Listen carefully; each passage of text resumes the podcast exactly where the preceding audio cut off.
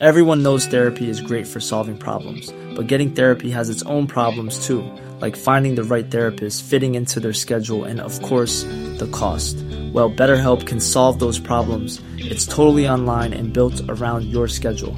It's surprisingly affordable too. Connect with a credentialed therapist by phone, video, or online chat, all from the comfort of your home. Visit BetterHelp.com to learn more and save 10% on your first month. That's BetterHelp, H-E-L-P. Spring is my favorite time to start a new workout routine. With the weather warming up, it feels easier to get into the rhythm of things. Whether you have 20 minutes or an hour for a Pilates class or outdoor guided walk, Peloton has everything you need to help you get going. Get a head start on summer with Peloton at onepeloton.com. Hey, Dave. Yeah, Randy. Since we founded Bombas, we've always said our socks, underwear, and T-shirts are super soft. Any new ideas? Maybe sublimely soft. Or disgustingly cozy. Wait, what? I got it. Bombas. Absurdly comfortable essentials for yourself. And for those facing homelessness. Because one purchased equals one donated. Wow, did we just write an ad? Yes. Bombas. Big comfort for everyone. Go to bombas.com/ACAST and use code ACAST for 20% off your first purchase. If you thought the only way to get a more defined jawline with natural-looking results was through surgery, think again. Juvederm Volux XC is a non-surgical injectable gel filler that improves moderate to severe loss of jawline definition and can help you achieve natural-looking results with little downtime. Even better, this improved definition lasts up to 1 year with optimal treatment. No maintenance required. Improve jawline definition for a smooth, sculpted look with Juvederm Volux XC. For important safety information and to find a licensed specialist, visit Juvederm.com. That's Juvederm.com. Not for people with severe allergic reactions, allergies to lidocaine, or the proteins used in Juvederm. Common side effects include injection site redness, swelling, pain, tenderness, firmness, lumps, bumps, bruising, discoloration, or itching. There's a risk of unintentional injection into a blood vessel, which can cause vision abnormalities, blindness, stroke, temporary scabs, or scarring. Talk to a licensed specialist to find out if it's right for you. Wow. Nice. Yeah. What you're hearing are the sounds of people everywhere putting on Bombas socks, underwear, and T-shirts made from absurdly soft materials that feel like plush clouds. Yeah, that plush. And the best part? For every item you purchase, Bombas donates another to someone facing homelessness. Bombas. Big comfort for everyone. Go to bombas.com/ACAST and use code ACAST for 20% off your first purchase. That's bombas.com/ACAST. Code ACAST. صفحه 273. آگاهی ما درباره رهبر جبهه دموکراتیک در این زمان به نحو شگفتی اندک است. هرچند که فعالیت‌های وی نقطه عطفی در تاریخ آتن به شمار می‌رود. این مرد که فیالتس نام داشت فقیر ولی فساد ناپذیر بود و در گیرودار اختلافات سیاسی آتن دیری زنده نماند.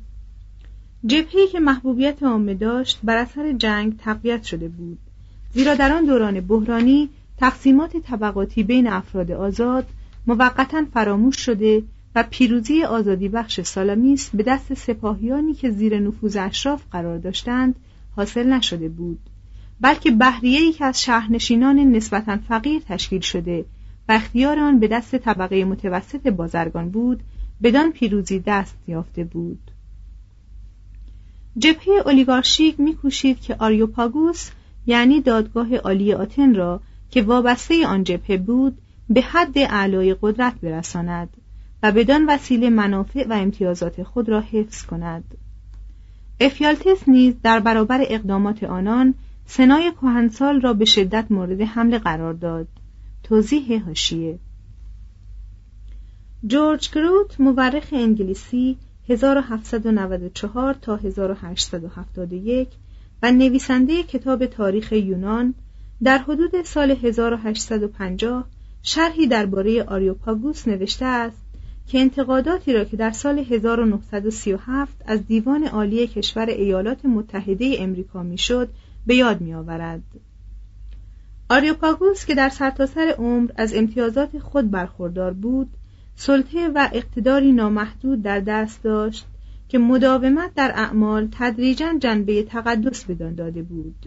برای آن نوعی احترام مذهبی قائل بودند. آریوپاگوس حتی بر امور مجلس عامه نیز نظارت می‌کرد و سخت مراقب بود که هیچ یک از مقررات و قوانین موجود کشور نقض نشود. این اختیارات فراوان حدود معینی نداشت و مبتنی بر رأی مردم نبود. ادامه متن. جمعی از اعضای آن را به تبهکاری متهم ساخت و برخی را به قتل رسانید و مجلس عوام را بران داشت که تقریباً همه اختیاراتی را که دادگاه عالی تا بدان هنگام دارا بود لغو کند. بعدها ارسطوی محافظه‌کار این سیاست اساسی را می ستاید و می گوید انتقال وظایف قضایی از سنا به مجلس عوام فواید بسیار در بر داشت، زیرا فساد در میان عده‌ای معدود زودتر و آسانتر نفوذ میتواند کرد تا در میان جمعی کثیر. ولی محافظه‌کاران آن زمان در برابر این جریان آرام نماندند. افیالتس که به هیچ وجه تطمیع نمیشد، در سال 461 به دست یکی از عمال جبهه اولیگارشیک به قتل رسید و رهبری جبهه دموکراتیک که امری بس خطیر بود بر عهده پریکلس اشرافی قرار گرفت. دو پریکلس، صفحه 274. این مرد که در پرشکوه ترین ادوار تاریخی آتن بر قوای مادی و معنوی آن حاکم بود، 3 سالی پس از جنگ ماراتون به دنیا آمد. پدرش کسانتیپوس در جنگ سالامیس شرکت داشت و در جنگ مکاله فرمانده بحریه آتن بود و تنگه داردانل را باز به تصرف یونان درآورد. مادرش آگاریست نواده کلیستنس اصلاح طلب بود.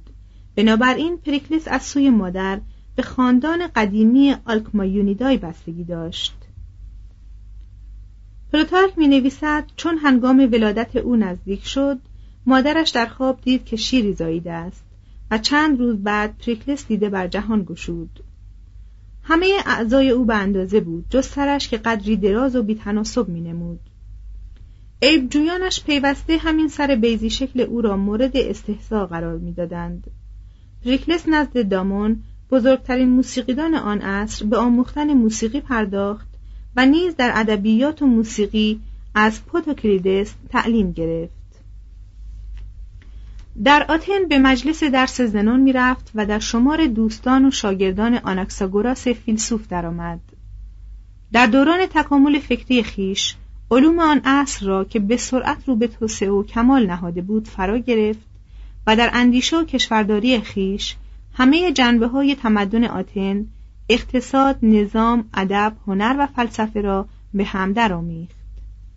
پریکلس تا آنجا که ما می‌دانیم کامل‌ترین مردی بود که در یونان پا به عرصه وجود نهاد. پریکلس چون دریافت که جبهه اولیگارشیک با سیر زمان همگام نیست، در آغاز جوانی به جبهه مردم یا جمعیت آزاد آتن پیوست. در آن هنگام لفظ مردم با مفهوم مالکیت و جمیع حقوق مربوط بدان بستگی تام داشت، چنان که حتی در دوره جفرسون در امریکا نیز چنین بود. پریکلس در کلیات و جزئیات امور سیاسی با دقت و آمادگی تمام وارد می شد. هیچ یک از جنبه‌های علمی و فرهنگی را نادیده نمی گرفت. کم و مختصر سخن می گفت و دعایش در حق خود این بود که هرگز بیجا و بیموقع لب به سخن نگشاید. حتی شاعران هجوگو که از وی چندان خوشنود نبودند نیز او را المپی لقب دادند، زیرا تندر و آذرخش فصاحت او را در آتن نظیری نمی شناختند. ولی کلیه روایات متفق برانند که سخن گفتن وی عاری از شور و هیجان بوده و تنها مردمان روشنفکر را خوش می آمده است. نفوذ پریکلس تنها بر اثر ذکاوت و هوشمندیش نبوده است، بلکه از درستکاری و صداقت وی نیز سرچشمه می گرفته.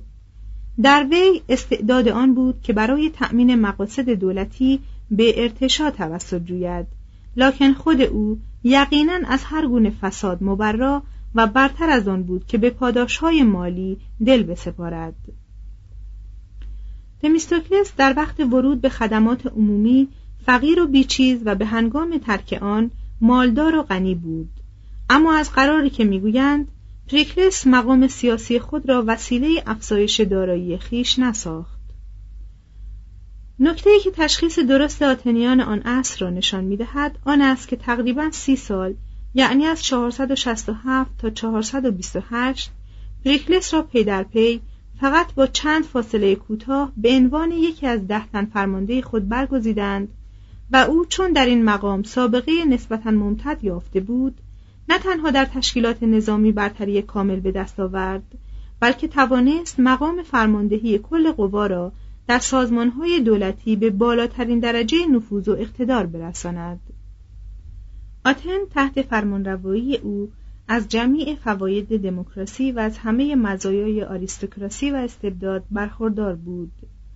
حکومت صالح و توجه به دانش و فرهنگ که در عصر پسیستراتوس از مفاخر آتن به شمار می‌رفت، در این دوره نیز با تدبیر و کیاستی به همان وحدت و قاطعیت ادامه داشت و علاوه بر این موافقت و رضایت کامل شارمندان نیز سال به سال تجدید و تأمین می شد. بار دیگر تاریخ به وسیله پریکلس نشان داد که رهبری محتاطانه و اعتدالی اشرافزادگانی که از پشتیبانی مردم برخوردار باشند برای اجرای اصلاحات آزادی خواهانه شایسته تر است و دوام بیشتری دارد.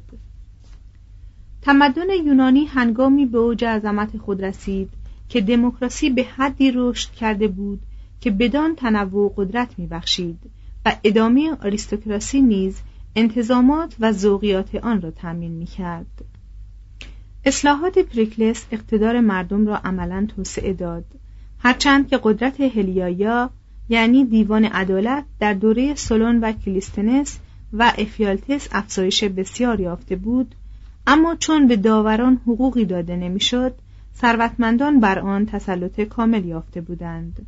توضیح حاشیه: هلیایا مشتق از هلیوس، خورشید، محلی بود که محاکم در آن تشکیل می‌شد.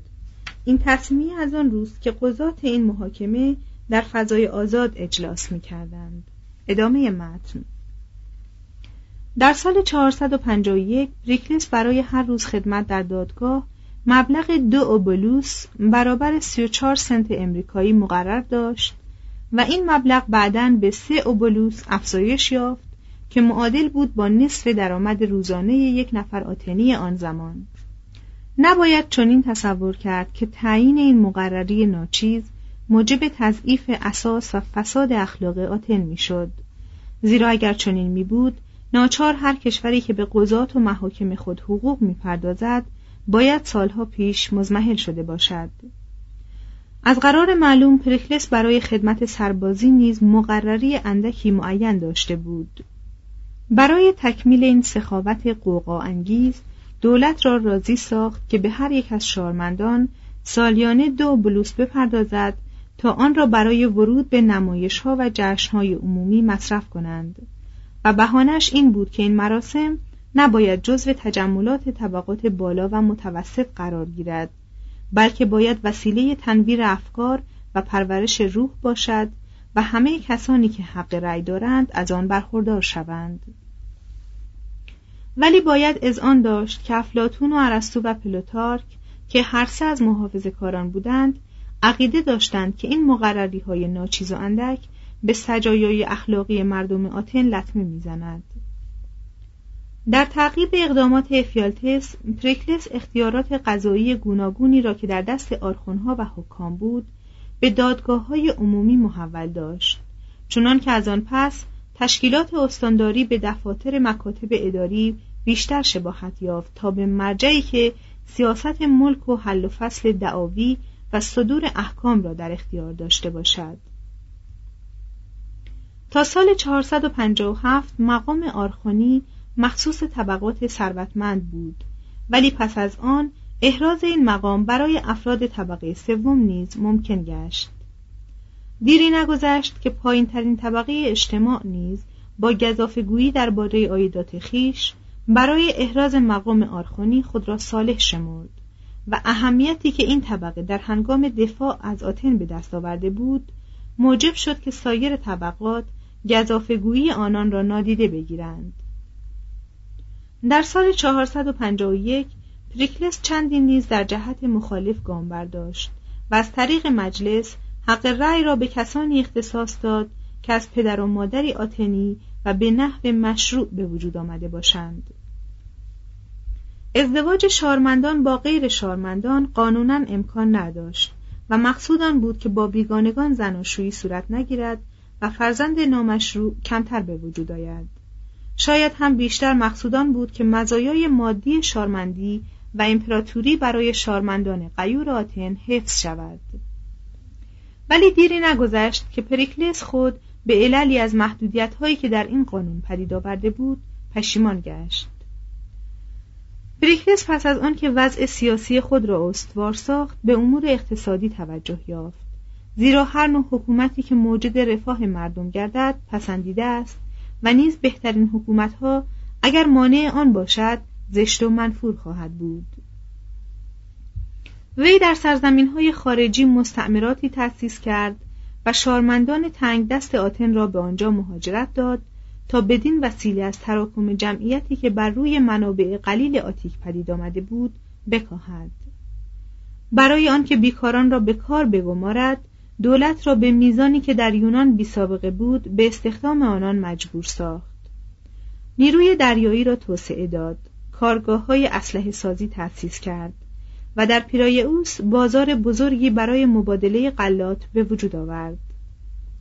برای آنکه آتن از خطر محاصره زمینی کاملا در امان باشد و نیز به منظور ایجاد کار برای بیکاران، مجلس را بران داشت که جهت احداث دیوارهایی به طول 13 کیلومتر مبلغی را اختصاص دهد.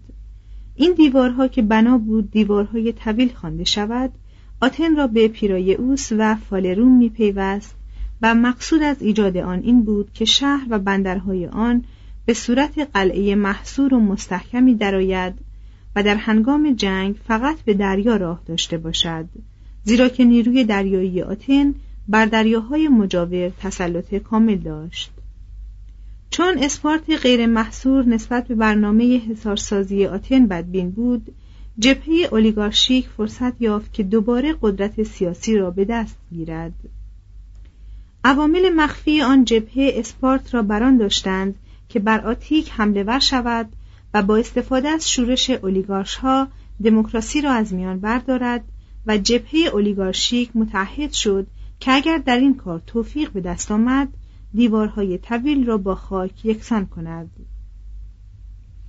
اسپارت این قرارداد را پذیرفت و در سال 457 بدان سوی لشکر کشید و آتنیان را در تاناگرا شکست داد، ولی جبهه اولیگارشیک اقدام به شورش نکرد. Planning for your next trip? Elevate your travel style with Quince. Quince has all the jet-setting essentials you'll want for your next getaway, like European linen, premium luggage options, buttery soft Italian leather bags, and so much more. And is all priced at 50 to 80% less than similar brands. Plus, Quince only works with factories that use safe and ethical manufacturing practices. Pack your bags with high-quality essentials you'll be wearing for vacations to come with Quince. Go to quince.com/pack for free shipping and 365-day returns. Planning for your next trip? Elevate your travel style with Quince. Quince has all the jet-setting essentials you'll want for your next getaway, like European linen, premium luggage options, buttery soft Italian leather bags, and so much more.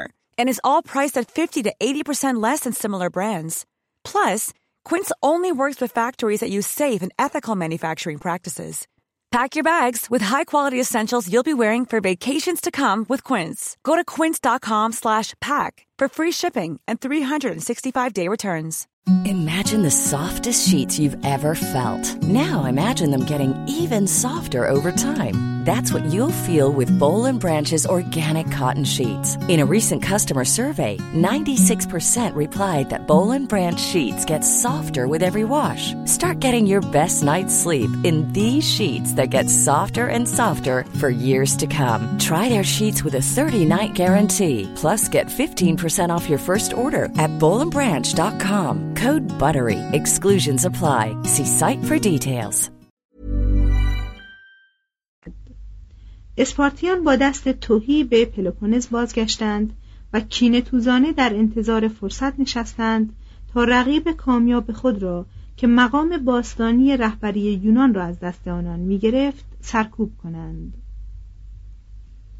پریکلس به وسوسه انتقام‌جویی از اسپارت تسلیم نشد و در عوض همه کوشش خود را در راه زیبا ساختن آتن به کار برد، به امید آن که شهر خود را مرکز فرهنگ یونان سازد و معابد باستانی را که به دست ایرانیان ویران شده بود از نو با چنان شکوه و جلالی برپا دارد که موجب اطلاع روح هر یک از مردم آتن گردد، طرحی تحورآمیز ریخت و برای تزیین بنای آکروپولیس از همه نبوغ هنرمندان آتنی و از تمامی نیروی بیکاران آنجا استفاده کرد.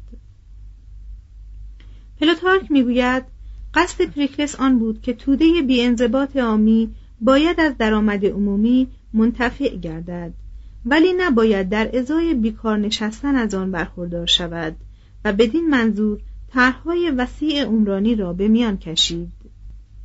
برای تامین مخارج این تعهدات پیشنهاد کرد که صندوق مشترک از دلوس انتقال یابد، زیرا در آنجا مورد استفاده نبود و محل امنی نداشت، و نیز پیشنهاد کرد که بخشی از آن که برای دفاع عمومی مورد نیاز نبود به مصرف تزیین شهری برسد که پریکلس آن را پایتخت قانونی امپراتوری خیرخواه می‌دانست.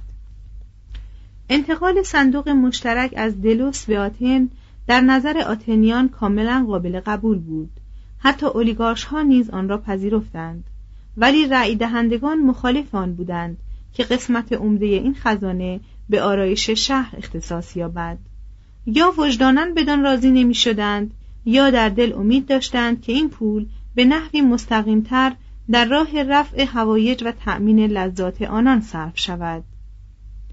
رهبران جبهه اولیگارشیک چنان زیرکانه از این وضع استفاده کردند که چون هنگام رأی دادن مجلس در این باره نزدیک شد، شکست طرح پریکلس مسلم به نظر می رسید.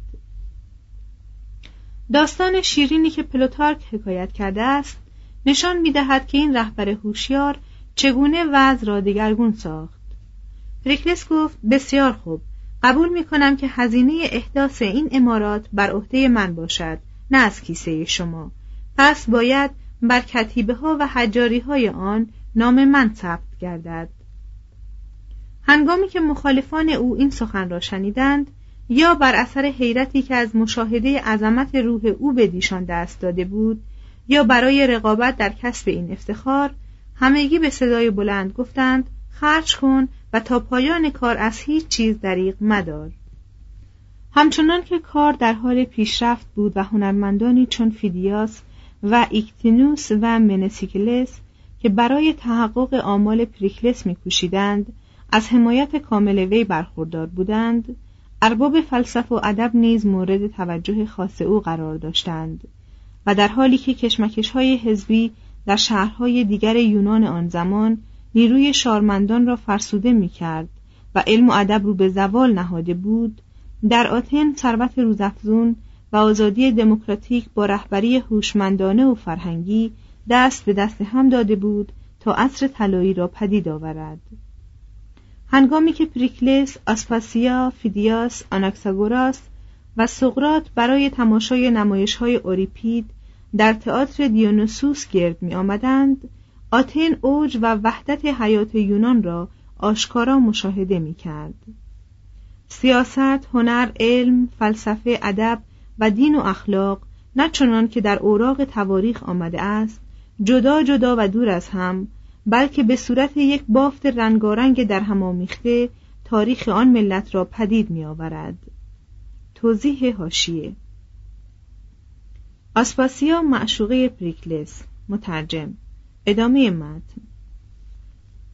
عشق پریکلس بین فلسفه و هنر در نوسان بود و او خود نیز به سختی می توانست گفت که فیدیاس را گرامی تر می دارد یا آناکساگوراس را، و شاید به آسپاسیا روی نمود تا میان عقل و زیبایی حد وسط را اختیار کرده باشد. از قراری که میگویند آسپاسیا در نظر وی شأن و منزلتی عظیم داشته است. افلاطون گوید این فیلسوف بود که پریکلس را به اعماق سیاست ملکداری رهنمون شد.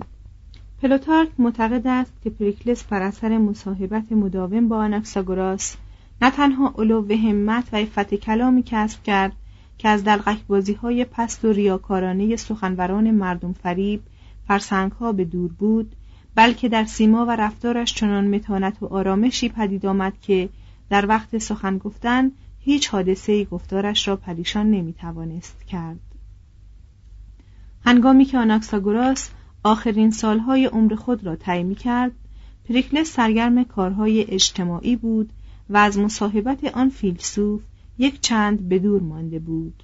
ولی بعد چون شنید که آناکساگوراس در تنگ دستی به سر می‌برد، به یاری او شتافت و سرزنش فیلسوف را که گفت چراغ از بحر تاریکی نگهدار با فروتنی پذیرفت.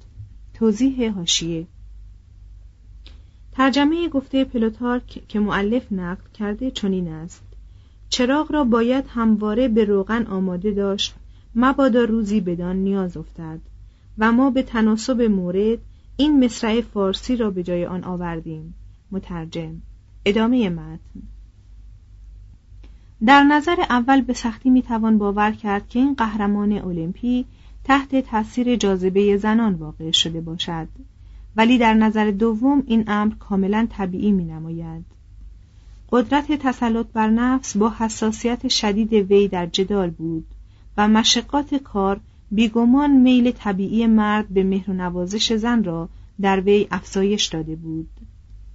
آسپاسیا از زمره فاحشه‌های ممتازی بود که چندی بعد در حیات آتن سهم مؤثری یافتند و او خود در پیدایش این گونه زنان دست داشت. آسپاسیا به ازدواج که زنان آتن را به انزوا می‌کشید تندر نداد و برای آنکه چون مردان در اعمال و رفتار خود آزاد باشد و دوش به دوش آنان در امور فرهنگی شرکت جوید، از روابط نامشروع و حتی از آمیزش‌های بی‌حساب با مردان گوناگون روگردان نبود. درباره زیبایی وی دلیلی در دست نداریم، هرچند که نویسندگان قدیم از پای کوچک و برجسته و صدای نقره مانند و گیسوی طلایی وی سخن گفتند. آریستوفان که دشمن کینه‌توز سیاسی پریکلس بود، در وصف آسپاسیا چنین میگوید: وی از روسپیان شهر میلتوس است که در مگارا فاحشه‌خانه‌ای مجلل تأسیس کرده و اکنون تنی چند از دخترکان خود را به آتن آورده است.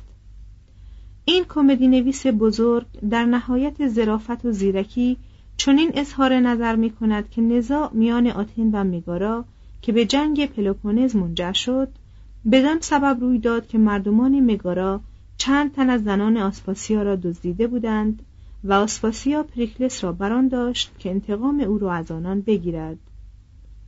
ولی باید در نظر داشت که آریستوفان مورخ نیست و سخن او تنها وقتی شایسته اعتماد است که وی شخصا در آن ذینفع نباشد. هنگامی که آسپاسیا در حدود سال 450 به آتن وارد شد، مدرسه‌ای برای تعلیم فلسفه و معانی بیان تأسیس و زنان را دلیرانه به شرکت در امور اجتماعی و تحصیل علوم عالیه تشویق کرد. دختران بسیاری از خانواده‌های شریف به مدرسه او آمدند و شوهرانی چند زنان را برای کسب علوم به نزد وی بردند. مردان نیز در مجالس درس او حاضر می‌شدند و پریکلس و سقراط و شاید آناکساگوراس، اوریپید، آلکیبیادس و فیدیاس از آن جمله بودند. سقراط خود می‌گوید که فصاحت کلام را از او فرا گرفته و نیز برخی از شایعات بی اساس قدیم نیز که حاکی از آنند که سیاستمدار آسپاسیا را از فیلسوف به ارث برد. پریکلس در این هنگام خرسند از آن بود که همسرش به مرد دیگری دل باخته است. او به زن خیش آزادی داده بود تا خود در ازای آن آزاد باشد و زنش نیز این آزادی را پذیرفته بود. و زمانی که پریکلس آسپاسیا را به خانه آورد، او نیز به نوبه خود برای بار سوم شوهر اختیار کرد. پریکلس به موجب قانونی که خود در سال 451 وضع کرده بود، نمیتوانست آسپاسیا را رسما به عقد خیش درآورد، زیرا وی در میلتوس داده شده بود و اگر فرزندی از او تولد می‌یافت، غیر مشروع شناخته می‌شد و از حقوق شارمندی آتنیان بی بهره می‌ماند. از قرار معلوم پریکلس از جان و دل آسپاسیا را دوست می داشته و تا او را نمی بوسیده از خانه بیرون نمی شده و به خانه قدم نمی نهاده است. و عاقبت نیز وصیت کرد که همه داراییش به پسری که آسپاسیا از او آورده بود تعلق گیرد. پریکلس از آن هنگام که زندگی با آسپاسیا را آغاز کرد، از زندگی اجتماعی خارج از خانه خیش چشم پوشید و جز در میدان شهر و مجلس شورا به ندرت در جای دیگر دیده میشد. از این روی مردم آتن از دوری گزیدن او آزرده خاطر بودند و شکوه داشتند. آسپاسیا نیز از سوی دیگر خانه پریکلس را به صورت یکی از سالن‌های فرانسه عصر روشنفکری درآورده بود و در آنجا علم و هنر و ادب و فلسفه و سیاست آتن دست به دست هم داده انگیزه پیشرفت یکدیگر شدند. سقراط از فصاحت کلام آسپاسیا در شگفت بود و انشای خطابه‌ای را که پریکلس در عزای نخستین شهیدان جنگ پلوپونز ایراد کرد به او نسبت می‌داد. آسپاسیا ملکه بی‌تاج و تخت آتن شد، رسم‌های نو برقرار ساخت و برای زنان آتن نمونه مؤثر آزادی فکر و روح گردید. محافظه‌کاران از وضعی که پیش آمده بود در شگفت ماندند، سپس آن را در جهت منافع و مقاصد خیش قرار دادند و پریکلس را بدان متهم ساختند که مثلا در آیگینا و ساموس یونانیان را با یونانیان به جنگ انداخته و خزانه کشور را به هدر داده و سرانجام آزادی بیانی را که در عصر او پیدا شده بود مورد سوء استفاده قرار دادند و به وی تهمت زدند که خانه خود را محل فسق و فجور ساخته و با همسر فرزند خیش روابط نامشروع دارد. چون جرأت آن نداشتند که هیچ یک از این اتهامات را آشکارا در محاکم مطرح کنند، لذا دوستان وی را مورد حمله قرار می‌دادند تا غیر مستقیم بر وی تاخته باشند. فیدیاس را به اتهام اختلاس مقداری از طلایی که برای تهیه تندیس آتنه در اختیارش بوده است به دادگاه کشیدند و ظاهراً به محکوم ساختن وی نیز توفیق یافتند. به آنفساگوراس تهمت بیدینی زدند و پریکلس مصلحت در آن دید که فیلسوف به خارج از وطن بگریزد. در مورد آسپاسیا نیز همین گونه رفتار کردند و او را به جرم بیعفتی و اهانت به خدایان یونان تحت تعقیب قرار دادند. شاعرای کمدی نویس بیرحمانه به هجو او پرداختند و او را دیانیرایی خواندند که پریکلس را به تباهی کشیده و به صراحت بدکاره‌اش نامیدند. توضیح حاشیه: دیانیرایی زن هرکولس که جامه زهرآلود به شوهر خیش هدیه کرد و بدین وسیله او را کشت. مترجم. ادامه متن. یکی از این شاعران که هرمیپوس نام داشت و خود شاعری فرومایه بود، آسپاسیا را دلاله پریکلس می‌دانست و او را متهم می‌ساخت که زنان آزاد را برای عیاشی وی می‌برد. در محاکمه آسپاسیا که در حضور هیئتی مشتمل بر 1500 داور تشکیل یافته بود، پریکلس در دفاع وی سخن گفت و همه فصاحت و بلاغت خیش را تا حد گریستن به کار برد و دعوی خاتمه یافت. از آن تاریخ، یعنی 432 به بعد، تسلط پریکلس بر مردم آتن رو به کاهش نهاد و 3 سال بعد، هنگامی که مرگ او فرا رسید، وی مردی در هم شکسته بود. 3. دموکراسی آتن. 1. مشاوره. صفحه 281.